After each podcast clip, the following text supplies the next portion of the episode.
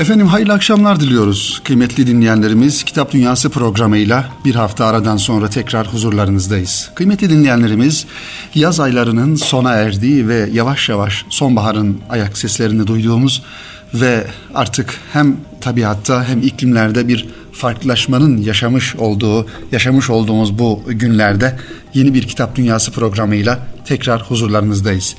Efendim 2013 yılının 17 Eylül'ünde Erkam Radyomuzun e, yayın hayatına başlamasıyla beraber Kitap Dünyası programı da ilk programını 2013 17 Eylül'de e, yapmış oldu ve hamdolsun o gün bugündür. Yani bugünlerde 5 seneyi doldurduğumuz e, bir zaman dilimi içerisinde Kitap Dünyası programı her hafta sizinle buluşmaya devam etti. Yeni kitapları tanıtmaya çalıştı, yeni kitap haberlerini sizlere ulaştırmaya çalıştı ve Kitap Dünyası programına 150'den fazla e, yazarımızı, düşünce adamımızı, mütefekkirimizi e, misafir etmiş olduk. Onların kitaplarını sizlerle konuştuk, sizlere anlattık. Onlarla sizin adınıza röportajlar yapmaya çalıştık.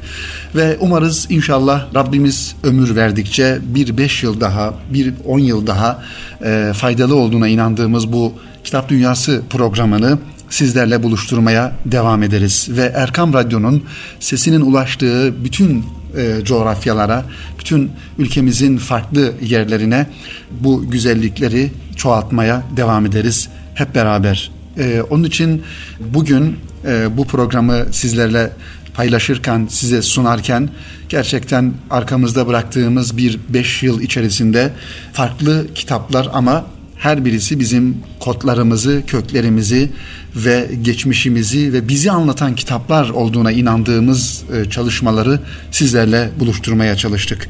Bunun için tabii ki sizin de bu manada göstermiş olduğunuz teveccühten dolayı Kitap Dünyası programı ile alakalı aldığımız e, geri dönüşlerle alakalı gerçekten memnuniyet verici ve sevindirici e, hissiyatlarınızı, geri dönüşlerinizi bizlerle zaman zaman farklı ortamlarda dinleyenlerimiz paylaşıyor. Bundan dolayı da bahtiyarlığımızı ve mutluluğumuzu ifade etmemiz gerekiyor kıymetli kitap dostları. Efendim Yine bir üstadın kitabıyla bu programımıza başlayalım böyle bir e, girişten sonra ve size teşekkür ettikten sonra. Elbette ki şunu da bir parantez açarak ifade etmekte fayda var. Bu fırsatı bize veren Erkam Radyo'ya ve radyonun yöneticilerine, radyonun kurucularına ve bu radyonun güzel bir istikamet üzere devam etmesi noktasında gayret gösteren herkese ayrı ayrıca teşekkür etmek gerektiğini ifade edelim. Üstad Necip Fazıl'ın bir kitabıyla bu programa başlayalım kıymetli dinleyenlerimiz. Necip Fazıl Üstad'ın 60 civarında yayınlamış olduğu ve hala sıcaklığını ve gündemi e, koruyan ve sıcaklığını koruyan kitapları olduğunu ifade edelim. Necip Fazıl Üstad'ın kendisinin vefatından yıllar geçmesine rağmen. Çünkü önemli sözler söylemiş, önemli e, konulara temas etmiş Necip Fazıl Kısakürek. Kısaca bahsetmek istiyorum Namık Kemal isimli kitabından. Zira Üstad Necip Fazıl'ın Namık Kemal'i bu kadar etraflıca anlattığı bir kitabı. Gerçekten e, Namık Kemal ve yaşamış olduğu o dönemi tanıma adına bu kitabın okunması gerektiğini e, düşünüyorum. Üstad Necip Fazıl'ın bu kitabı kaleme alış sebebini kendi ifadeleriyle kitabın ön sözünde e, görüyoruz kıymetli dinleyenlerimiz. Kitabımız tabii ki her zaman olduğu gibi bu kitabın yayın hakkını e, elinde bulunduran ve Üstad Necip Fazıl'ın mirasçıları e, tarafından yayınlanan Büyük Doğu yayınlarından çıkmış kitap. Elimdeki baskı eski bir baskı ancak 92 yılının baskısı ancak bu kitabın baskısının devam ettiğini ifade etmek lazım.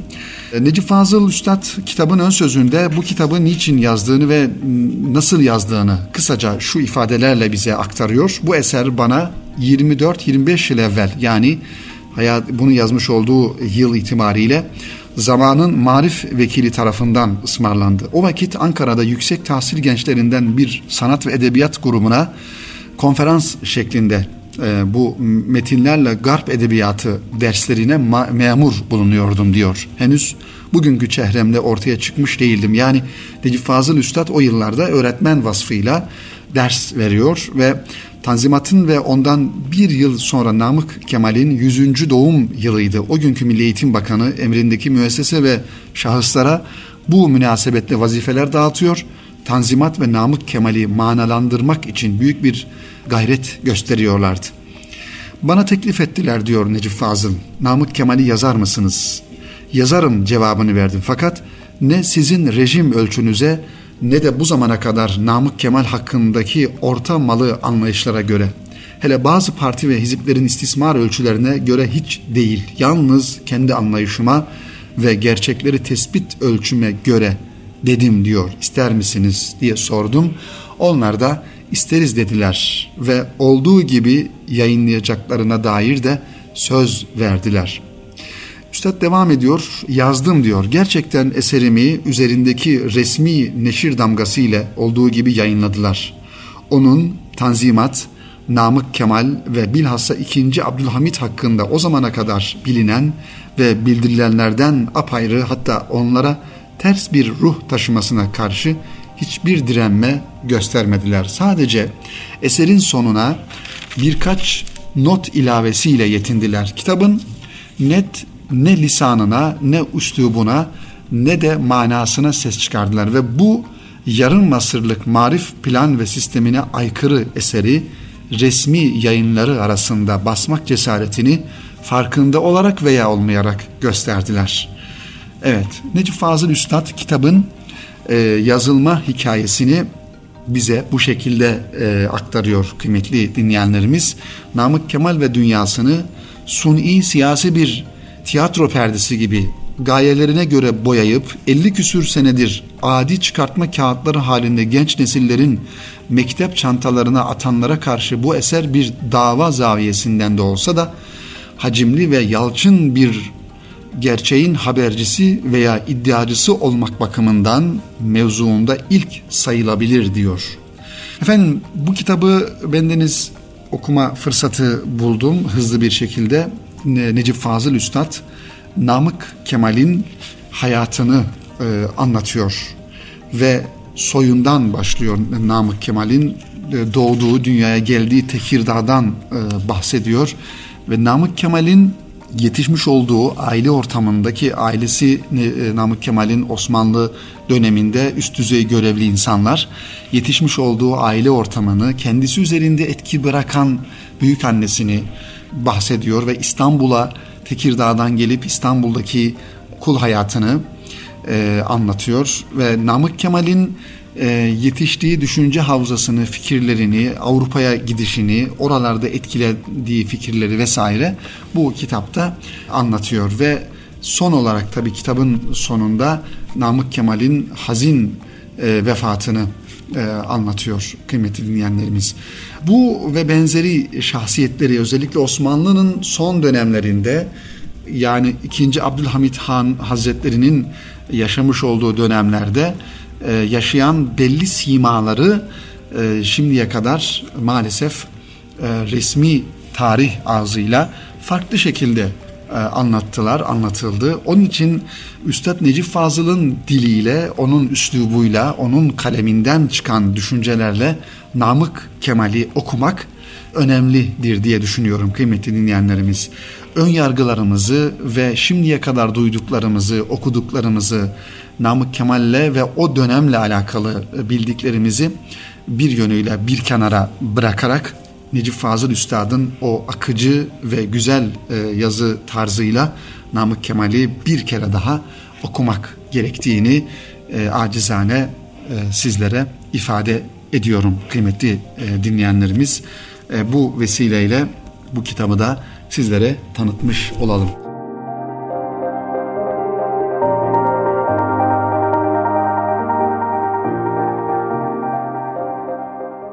Efendim e, başka bir kitaba geçiyoruz kıymetli dinleyenlerimiz programımızın bu dakikalarında. Bir gezi kitabı Alfa yayınlarından yenilenerek çıkarılan, yeni basılan ancak aslında çok eskiye dayanan e, belki de yüzyıllar e, boyunca varlığını sürdüren bir kitap. Marco Polo Seyahatnamesi. Batılı olup da e, seyahatname yazan yazarların elbette ki seyahatnamelerine biraz ihtiyatlı yaklaşmak gerekiyor. Ancak zaman zaman Kitap Dünyası programında farklı seyahatname kitaplarını sizlere tanıtmaya çalışıyoruz. Çünkü seyahatnameler gerçekten hem okunması noktasında e, akıcı üsluplar olması noktasında bir merak uyandırıyor hem de o yazılan yerlerin, anlatılan yerlerin gidilmesi, görülmesi her zaman e, mümkün olmadığından dolayı bu tarz kitapları okumak gerektiğini düşünüyorum kıymetli dinleyenlerimiz. İşte Marco Polo'nun kaleme aldığı seyahatnamede Alfa yayınlarından çıkmış oldu. Yeni bir tasarımla, yeni bir e, çalışmayla, bir edisyonla.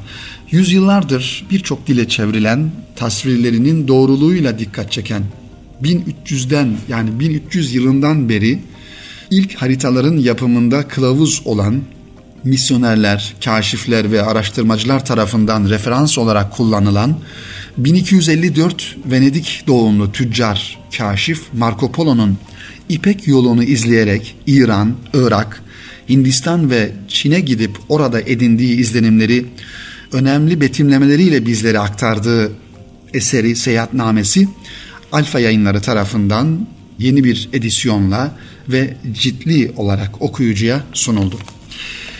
Efendim diğer gezginlerin eserlerine kıyasla çok fazla doğru ve daha az hatalı bilgi içerdiği kanıtlanan Marco Polo'nun seyahatnamesi o güne kadar doğuya dair bilgisi kısıtlı olan Batı dünyası için kılavuz niteliği taşımaktaydı. Batı dünyası için gizemini koruyan doğuya dair eldeki bilgiler Kitab-ı Mukaddes'e, Haçlılara ve tüccarlara dayalıydı o yıllarda. Ve hiç kimse Marco Polo kadar detaylı bir şekilde yazmamış ve uzaklara da gitmemişti. Bu bölgeyi ilk kez bu kadar ayrıntılı betimleyen Marco Polo'nun eseri Asya'ya dair ilk coğrafi, etnografik, bilimsel ve tarihi belge olarak da e, kabul edilmektedir bu seyahatname kıymetli dinleyenlerimiz. Seyahatnamenin serüvenini kısaca anlatmak gerekirse şu ifadelere yer verebiliyoruz kıymetli dinleyenlerimiz. 1298 yılında Cenova ile Venedik arasındaki muharebede Hurzola Adası yakınlarındaki bir çatışmada Cenova'ya esir düşen Marco Polo, Cenova hapishanesinden kendisi gibi bir esir olan Vakanüis Pisali Rusticello ile tanışır. Marco Polo Asya'yı kat edip Çin'e ulaşmasını sağlayan 24 yıllık yolculuğunu esir oldukları bir yıl boyunca Rusticello'ya aktarır. Rusticello da Marco Polo'nun anlattıklarından yola çıkarak Dünyanın Tasviri adlı bir eser yazar. O dönemde Avrupa'da yaygın olan ortaçağ e, Fransızcasıyla yazılan İtalyanca ile Toskana ve Venedik lehçelerinden de sözcükler içeren bu metin 14. yüzyılın başlarında büyük bir ihtimalle 1307'de Toskana lehçesine çevrilir. İşte günümüze kalan metin bu metindir. Yani Marco Polo'nun seyahatnamesi olarak bilinen metin bu metindir kıymetli dinleyenlerimiz. Bu arada Rusticello'nun Cenova hapishanesinde yazdığı metin ortadan kaybolur. Akabinde ilk Latince, Katalanca, Portekizce, İspanyolca ve Almanca çeviriler yayınlanır bu kitapla alakalı. Kitap Rusticello'nun dünyanın tasvir şeklindeki başlığından sonra Il Milione olarak tanınır. Bu başlığın Venediklerin e, Marco Polo'ya olağanüstü anlatımları sebebiyle taktığı esprili bir lakap. Yani bir milyon yalan isimli bir, e, bir lakap takıyorlar. Kitap bir manada bu e, isimle de meşhur olmuş oluyor. Marco Polo'nun bu eseri kıymetli dinleyenlerimiz dört kitaptan aslında oluşur. Birinci kitapta Marco Polo'nun babası ve amcasıyla yola çıkışı, Çin'e giderken Orta Doğu ve Orta Asya'da ziyaret ettiği yerler, Tatarların hayat tarzı, adetleri ve inanışları, İkinci kitapta Çin'de ziyaret ettiği yerler ve Kubilay Han'ın sarayı, ordusu ve adetleri. Üçüncü kitapta Japonya, Hindistan, Sri Lanka, Güneydoğu Asya olmak üzere Asya'nın kıyı bölgeleri ve Afrika'nın doğu kıyısı ve buralarda yaşayan halklar. Dördüncü kitapta da Moğolların kendi aralarında yaptıkları bazı savaşlar ile Rusya ve Asya'nın en kuzey kesimleri tasvir edilir. Marco Polo'nun seyahatnamesinde kıymetli dinleyenlerimiz. Efendim her e, alandan bir manada kitap okumamız gerektiğini tekrar etmeye gerek yok tabii ki. E, özellikle seyahatnameler ki bizim Evliya Çelebi'nin seyahatnamesi başta olmak üzere gerek eski dönemlerde tarihi olarak yazılan seyahatnameler gerekse günümüzde yazılan gezi yazılarını da mutlaka e, okumak gerekiyor. Özellikle genç kardeşlerimize zaman zaman tavsiyelerde e, bulunuyoruz. Seyahatname ayrıca e, başarılı insanların, yazarların, devlet adamlarının bir şekilde başarılı başarı sahibi olmuş insanların hayat hikayelerini, biyografilerini mutlaka okumak gerekir diye düşünüyoruz kıymetli dinleyenlerimiz. Kıymetli dinleyenlerimiz Timaş yayınlarından çıkan ve 9. baskısını yapan bir kitap Geçtiğimiz günlerde bir kitapçıdan elde ettim ve dikkatimi çekti. Kitabın ismi dikkat çekici. Depresyon, vaka örnekleri ve çıkış yolları diye güzel bir kapak yapmışlar. Böyle karmaşık bir çizgiler içeren bir e, resimle kapağı da tasarlamışlar ve Timaş yayınlarından 9. baskısını yapmış. Psikiyatri uzmanı Doktor Oğuz Tan imzasını taşıyor bu kitap. Diyor ki e, yazarımız kitabın arka kapağında depresyonun en temel belirtisi hayattan eskisi kadar zevk almamaktır. Kişi eskiden hoşlandığı şeylerden artık hoşlanmaz olur. Sağlıklı bir insana sabah doğan güneş, yağan yağmur, güzel bir film, komik bir fıkra mutluluk duygusu verirken depresyondaki insan bu mutluluk duygusunu, yaşama sevincini pek hissedemez. Hayat ona boş ve anlamsız gelir. Çağımızın en yaygın rahatsızlıklarından biri olan depresyon hemen hemen herkesin yakasına yapışır bir e, rahatsızlık diyelim. Depresyondan kurtuluşta profesyonel tedavinin yanı sıra kişinin düşünce sisteminin değiştirilmesi de son derece önemlidir. Psikiyatri uzmanı Doktor Oğuztan gerçek vaka örneklerinden yola çıkarak yazdığı bu kitapta hem depresyonu kuşatıcı bir biçimde anlatıyor hem de onunla mücadele etmenin yollarını gösteriyor. Sevgili dinleyenler, depresyon konusu e, gerçekten tırnak içerisinde ifade edildiğinde çağımızda son zamanlarda daha sıkça duyduğumuz ve karşılaştığımız bir kavram haline geldi. Özellikle depresyona sürükleyici, depresyona e, insanı bir, bir manada düşürücü hayat tarzının son yıllarda çok daha fazlalaştığını e, gördüğü, görüyoruz ve bundan dolayı da e, insanın, insanların depresyon gibi bir rahatsızlıkla karşılaşmalarının eskiye nazaran daha kolaylaştığını fark ediyoruz. Belki toplumumuzda bundan 10 sene 15 e, sene öncesine kadar depresyon kelimesini e, birçok insan duymazken, bilmezken şimdi artık gençler arasında, yetişkinler arasında hatta çocuklar arasında bile bir depresyon hastalığının, rahatsızlığının yaygınlaştığını maalesef görüyoruz. Onun için e, meseleye yani gelip geçici bir e, durum gözüyle bakmaktan ziyade bunu ciddiye almak ve bunun sebeplerini, altyapısını, niçin olduğunu, oluştuğunu araştırmak. Hatta bu konuda da uzman kişilerle, insanlarla konuşmak gerektiğini düşünüyoruz. E, tabii bir Müslümanın hayatına baktığımızda yani e, manevi anlamda vazifelerini, görevlerini yerine getiren e, insan olarak baktığımızda manevi bir destek, dayanak duygusu içerisinde hayatını sürdüren insanlarda belki daha az görülebilir gibi bir düşünce olabilir. Ancak şunu unutmamak lazım ki bu kitapta okunduğunda depresyon nedir sorusunun cevabını okuduğumuzda görüyoruz ki aslında bunun ya bu e, depresyon dediğimiz e, hadisenin tamamen e, bir yönüyle fiziksel bir takım değişimlerden, beyinle alakalı bir takım farklılaşmalardan da ortaya çıktığını, bunun hani insanın bir manevi hayatıyla da çok yakından uzaktan ilgisi olmadığını yani manevi hayatı düzgün olan bir insanın da bir depresyona girebileceğini, yaşayabileceğini dönem dönem özellikle yaşla alakalı tabii ki bazı yönleriyle olabileceğini de ifade etmek lazım. Yazarımız Oğuz Tan burada bir takım vakalar anlatarak yani bu meseleyi daha müşahhaslaştırarak hikayeler anlatarak e, burada onların çözüm yollarını ifade etmiş, e, etmeye çalışıyor.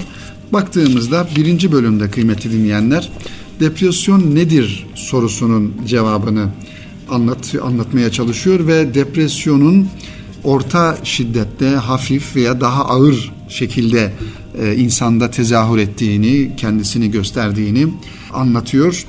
Belki bu yönüyle baktığımızda şöyle bir örnek verelim. E, insan hayatında aslında insanın her istediğini elde etmesi, her istediğine ulaşması bir manada insanda bir tatminsizlik duygusu oluşturuyor. Bunu hayatımızda, yaşadığımız hayatta kendimiz de bizatihi görüyoruz, tecrübe ediyoruz.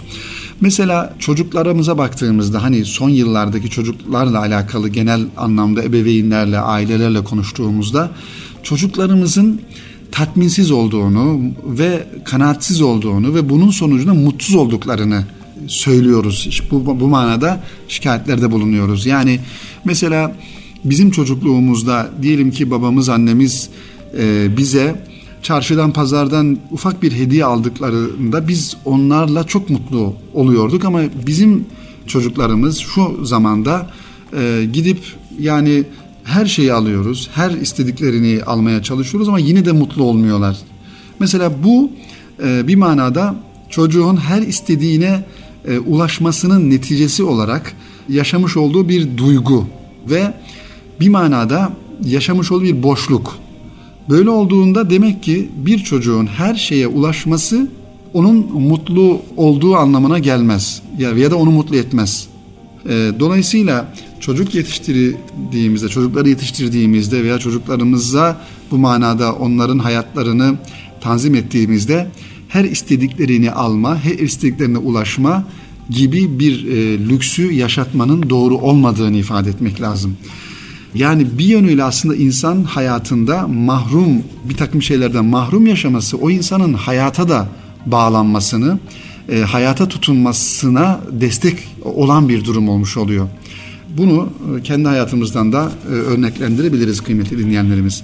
İşte depresyon belirtileri mesela e, burada yazarımız kaleme almış ve başlıklarla e, ortaya koyuyor. Depresyon belirtileri nelerdir diye bir soru sorduğumuzda e, hiçbir şeyden zevk almıyorum noktasına gelmiş olmak. Bir insanın ben hiçbir şeyden zevk almıyorum. Eskisi kadar zevk almıyorum. Eskiden hani şuraya giderdik, burayı gezerdik, burada otururduk veya şunu yapardık, bunu yapardık gibi mevzular eğer gündemimize giriyorsa hayatımızda zevk almadığımız e, şeyler fazlalaşıyorsa buna dikkat etmek lazım.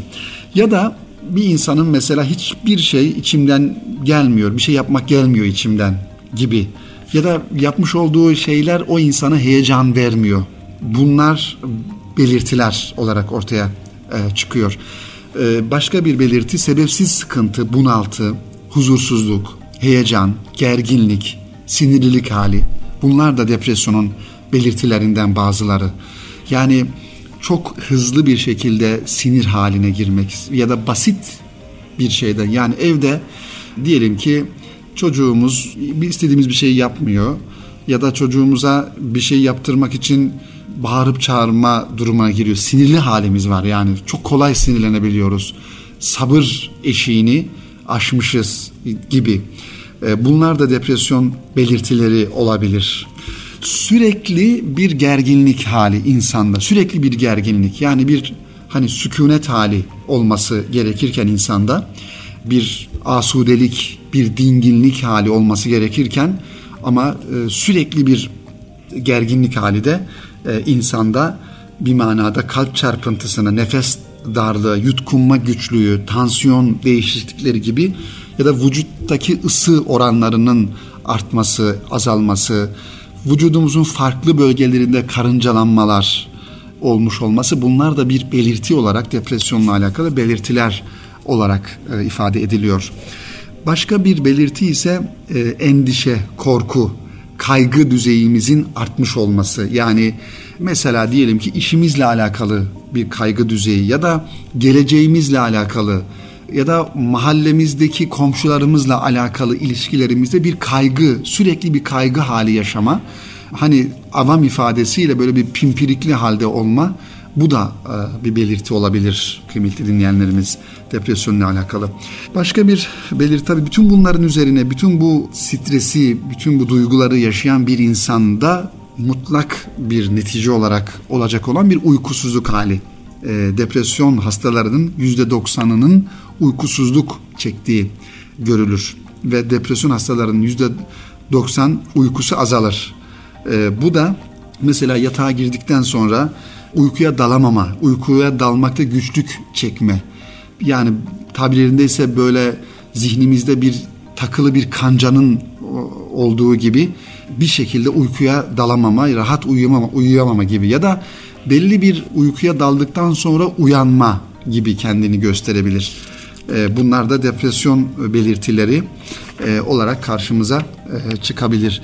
Ya da sabah çok erken uyanma e, gibi uykusuzluk. Bunun bazen tersi de olabilir kıymetli dinleyenlerimiz. Yani e, tam tersi bir uyku e, bağımlılığı da olabilir. Yani depresyon belirtisi daha, daha doğrusu hayatta mücadele verdiği alanlarla alakalı sıkıntıda olan bir insanın sığındığı bir e, alan oluyor uyku. E, uyuyup da unutmak gibi hani o problemleri, sıkıntıları, baş edemediği problemleri unutma e, gibi uykuya sığınma şeklinde de e, ortaya e, çıkabilir. Başka bir e, belirti iştahsızlık depresyon rahatsızlıklarında ortaya çıkan bir başka belirti iştahsızlık, yeme içmeden kesilme veya az yeme gibi ya da yediğinden zevk almama. Şey, neticede yemek hadisesi vücudun hani temel bir ihtiyacı olmakla beraber yeme olayında, yemek yeme olayında vücudun mutluluk hormonlarının salgılandığı ve insanın huzur bulduğu bir an olarak hani yemek hadisesini tanımlıyoruz. Onun için eğer bundan zevk almıyorsak yani yemek yemek bizi heyecanlandırmıyor. Yemeği sadece bir vazife olarak, bir görev olarak sadece yemek için yiyorsak bir iştahsızlığımız varsa bu da bir belirti olarak ortaya çıkabilir. Sürekli bir yorgunluk yani bitmeyen, tükenmeyen bir yorgunluk hali e, bedenimizde çabuk yorulma ve hep kendimizi yorgun hissetme e, bu da bir belirtidir. Unutkanlık, konsantre olamama, e, dikkat odaklanamama yani hadiseye, olaya odaklanamama, kendimizi verememe e, ve bir isteksizlik yani işimizde, gücümüzde bir işte isteksizlik hali. E, bu da bir belirti. E, aynı zamanda B12 vitamini eksikliği de olabilir deniliyor unutkanlığın sebeplerinden bir tanesi ama bu da depresyon e, belirtileri olabilir. Kendine güvensizlik, daha ileri boyutlarda Allah muhafaza ölüm ve intihar düşünceleri yani hayattan zevk almama, dünyadan kopma ve yaşamanın anlamını yitirmesi, hayatın anlamını yitirmesi, sevdiklerinin o insanın etrafındaki sevdiklerinin, insanların kendisi için anlamının yitirmesi, eskiden telefonla görüştüğü e, ya da buluştuğu kendini heyecan veren insanların artık ona heyecan vermediği bir noktaya gelmiş olması bu daha ileri boyutta bir depresyon belirtisi oluyor kıymetli dinleyenlerimiz. İşte bu belirtileri tabii sadece ifade ettik ama bu kitap gerçekten ben e, okudum bu kitabı kıymetli dinleyenlerimiz. Olayı yaşanmış hadiselerden yani yazarımıza e, gelen hastaların üzerinden o hikayelerden kurgulanarak yapılan anlatılan hikayeler neticesinde çözüm yolları ve nasıl bunun içerisinden nasıl e, çıkılır bunlarla ilgili öneriler çok güzel bir şekilde e, anlatılmış. Evet. Kitap Depresyon, Vaka Örnekleri ve Çıkış Yolları Doktor Oğuz Tan ismi e, imzasını taşıyor. Psikiyatri uzmanı Timaş yayınlarından çıkmış. Bu kitabı da sizlere aktarmış olalım. Çağımızın özellikle şehir hayatında ki şehir hayatın hayatıyla da sınırlamamak lazım. Yani köylerde, kırsal alanlarda, taşrada yaşayan insanların da farkında olmadan depresyon yaşadıkları, özellikle hanımlarda bunun daha yaygın olduğu e, ifade ediliyor. Çünkü daha içe dönük hayat yaşadıklarından dolayı daha ev ortamında. O yüzden mümkün mertebe sosyal irtibatlarda bulunmak ve mümkün mertebe e, dostluklarımızı pekiştirmek ve tüketmemek, irtibatlarımızı istikrarlı bir şekilde sürdürmek gerekiyor ve mutlaka kendimize e, gerek evde gerekse ev dışında sağlıklı sosyal ortamlar, uğraşılar bulmak gerektiğini düşünüyorum kıymetli dinleyenler. Bu duygu e, kaosuna, bir manada depresyona e, müptela olmamak, düşmemek adına çağımızın rahatsızlıklarından, hastalıklarından bir tanesi. Ve manevi anlamda takviye etmekte tabii ki hepsinden çok önemli. Yani ibadet hayatımıza, zikir manevi hayatımız, tefekkür hayatımız ve manevi hayatımızı besleyen farklı hizmet alanları mutlaka hayatımızda olması gerekir. İnsan boşluğu kabul etmiyor sevgili dinleyenlerimiz. Boşluk e, insanda farklı duygulara, farklı tükenmişliklere sebep olabiliyor. O yüzden insanın kendini ifade etmesi, kendini ifade edebilecek ortamlar çok önemli. Ve bu manada da evimizde ailemiz, çocuklarımız, akrabalarımız, arkadaşlarımız, dostlarımızın da kendilerini ifade edebilecekleri ortamlar oluşturmak gerekiyor. Bunun için de hepimize tabii ki vazife düştüğünü ifade etmek lazım. Efendim bu duygu ve düşüncelerle Kitap Dünyası programının sonuna gelmiş bulunuyoruz. İnşallah önümüzdeki hafta yeni kitaplar ve yeni konularla tekrar huzurlarınızda olmak ümidiyle. Ve tabii ki programımızı kapatırken Eylül ayı içerisindeyiz ve e, Eylül'ün sonları, Ekim, Kasım bu dönemlerde kitap fuarları başlıyor. İnşallah e, bu kitap fuarlarının haberlerini de e, sizlerle paylaşacağız. E, kitap Dünyası programı olarak İstanbul'da farklı illerde bu sonbahar döneminde kitaplarla olan ünsiyetimiz fuarlar vesilesiyle çok daha artmış olacak inşallah kıymetli dinleyenlerimiz. E, hepinizi Rabbimize emanet ediyoruz. Kitap Dünyası programında önümüzdeki hafta aynı gün ve saatte tekrar buluşmak ümidiyle Allah'a emanet olun. Hoşçakalın efendim.